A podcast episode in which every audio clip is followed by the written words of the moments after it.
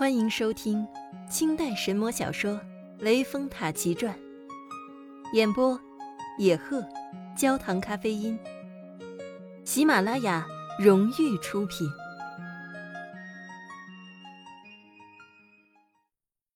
第二十四回，结花烛一家玩具。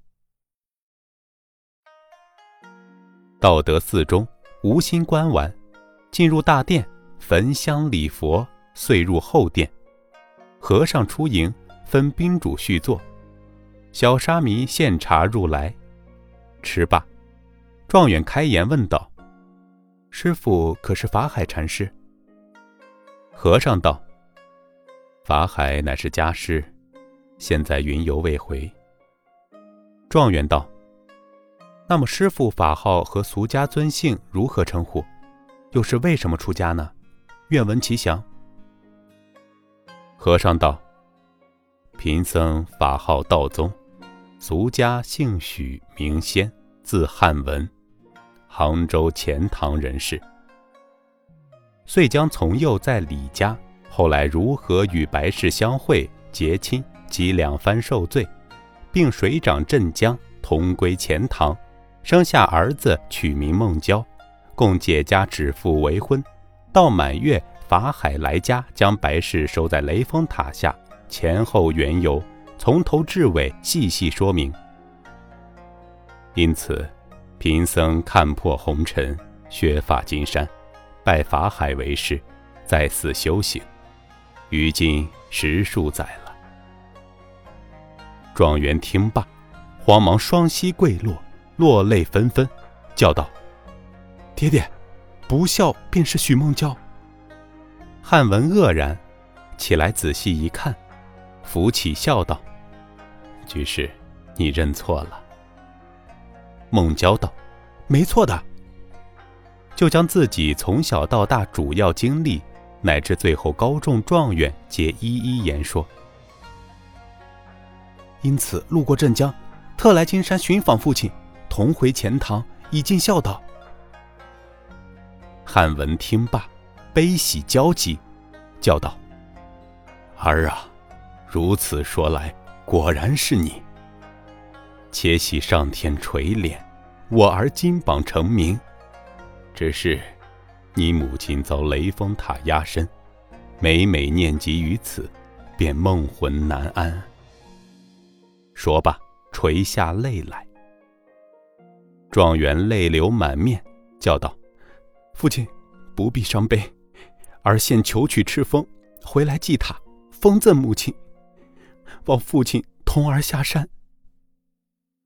汉文道：“儿啊，你父今已出家，本不肯再蹈红尘，念你孝思苦恳，投你走一遭便是了。”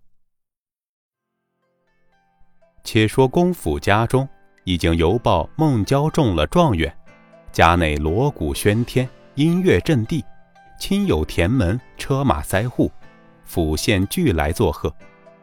公府同交融，就如登天一般，欢喜不已。碧莲欢喜，更不必说。后来探知，状元给嫁回家，祭亲晚娶，家中预先整治地宅，打点各项伺候。不多时，状元已到。府县出城迎接，到得里门，迎入新地，家中又有一番闹吵。公府交融见汉文也一同回来，更加欢悦。状元将金山寻回之事一一说明。汉文同姐夫姐姐相见，彼此乐极，不觉泪下。此时一家聚会，喜意门栏，大开筵席作贺。次日清晨起来，状元全副执事，出了西关城，祭谒祖父祖母坟墓回来，请出告敕，汉文同公府交融一起官待起来，忘却谢恩。状元吩咐置办礼物，同去西湖祭塔。一程到得西湖，雷峰塔下安排祭礼，状元跪下。独霸告敕，放声痛哭，汉文异动悲声。功夫交融俱挥泪不止。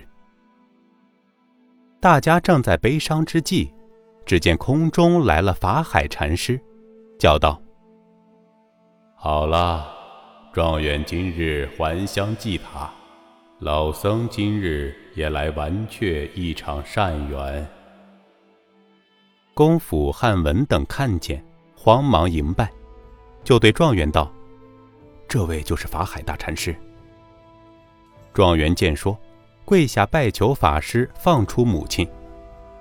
法海慌忙扶起，道：“状元乃皇家贵臣，老僧怎能生受得起？令堂夫人今日灾难已满，老僧奉佛旨，特来放他出来，与状元相见。”状元听罢大喜，法海遂即默念真言。将禅杖往雷峰塔一敲，塔身登时摇动，移在一边。法海高声叫道：“白素贞，快些出来！”只见底下一道白光冲出，素贞已在面前。法海将禅杖向塔身再敲一下，雷峰塔仍归原处。状元向前跪下。抱住素贞哭道：“娘亲受灾，孩儿不能身带，直至今日方是娘面。”说罢，放声大哭。素贞手抚梦娇，泪流满面，说道：“儿啊，万幸你今日金榜成名，求得告敕回来，将我救出，足见孝思。”汉文叫声：“贤妻，为夫知道今生不能与贤妻相会，谁知今日再得相逢啊！”说罢，悲痛起来。素贞不胜哽咽，说道：“官人，不知不觉，十数载已过，今日重逢，恍若梦中。”交融公府上前相见，也有一番言语，不必细表。这正是人生无限伤心处，尽在生离死别时。法海听得多时，叫道：“白素贞，你今日灾退难解，不可久恋红尘。老僧渡你早日成仙。”说罢，随手取出白帕一条，铺在地上，叫道：“白素贞，踏此帕之上，老僧渡你修成正果。”素贞慌忙跪下，叩谢佛恩，起来踏在帕上。法海手指白帕，大喝一声，只见白帕变作一朵白云，将素贞升上九霄云里。法海又取出青帕一条，仍前铺好，叫道：“道宗仙徒，你可踏此青帕之上，老僧渡你并归仙班，同享逍遥之福。”汉文跪下叩首，起来踏在青帕之上。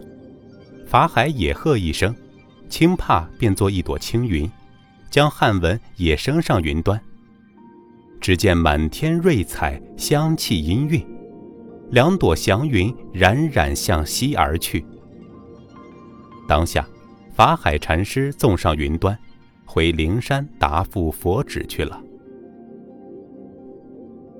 此时，公府同焦荣等一齐跪下，只有状元哭倒在地。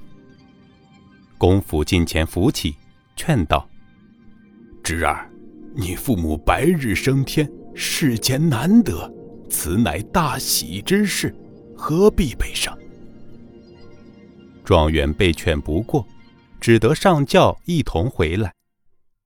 状元到家后，追思不已，令人装束父母二人金身，供养堂中，早晚礼拜，如同生时。之后，则宜黄道吉日。孟郊与碧莲完婚。状元乌纱帽，大红袍，身骑骏马，鼓乐喧天，执事仪仗，一路迎来。知县吉福也来相陪。这边，碧莲金装玉裹，冠带围绕，打扮的如同天仙一般。这一夜，鸾帷中，一双少年夫妻，说不尽的千般恩爱，万种风流。到了次日，亲友又有一番作贺，不必细表。满月后，状元迎请岳父母过来同居新地，享受荣华。